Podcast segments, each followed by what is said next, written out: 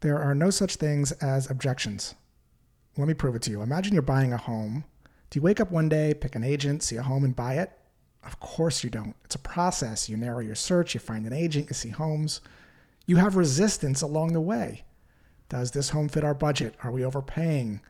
Will interest rates go up? Will the home need repairs? Do we like the neighborhood? These aren't objections. They're not something to overcome.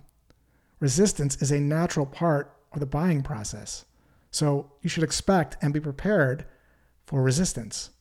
Now, not all resistance is created equal. There's a sort of zone of resistance. High resistance sounds like this. We can't afford a $3 million home. Our budget is 350,000. I'm not interested in meat because I'm a vegan. I can't talk right now. I'm in a meeting. Low resistance sounds like this.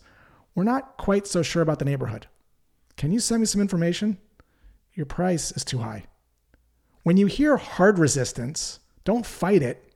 Join the resistance. Someone says, Our budget is $350,000. We can't afford a $3 million home. You might simply say, All right, let's go look at some $350,000 homes. If a prospect says, I'm not interested in meat because I'm a vegan, you might simply say, Seems like we're not a fit. Thanks. If a prospect says, I can't talk now, I'm in a meeting, it's a hard resistance, you might simply say, No problem, I'll call you in a few days, and then hang up. I mean, how many times does a salesperson get to hang up on a prospect?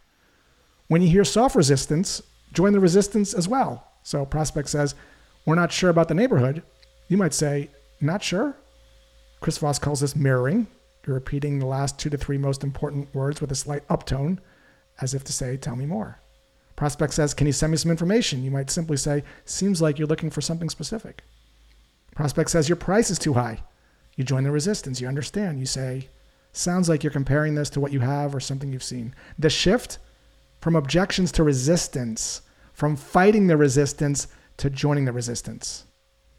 If you thought this was interesting and you enjoyed it, consider subscribing to my newsletter, joshbraun.com slash newsletter.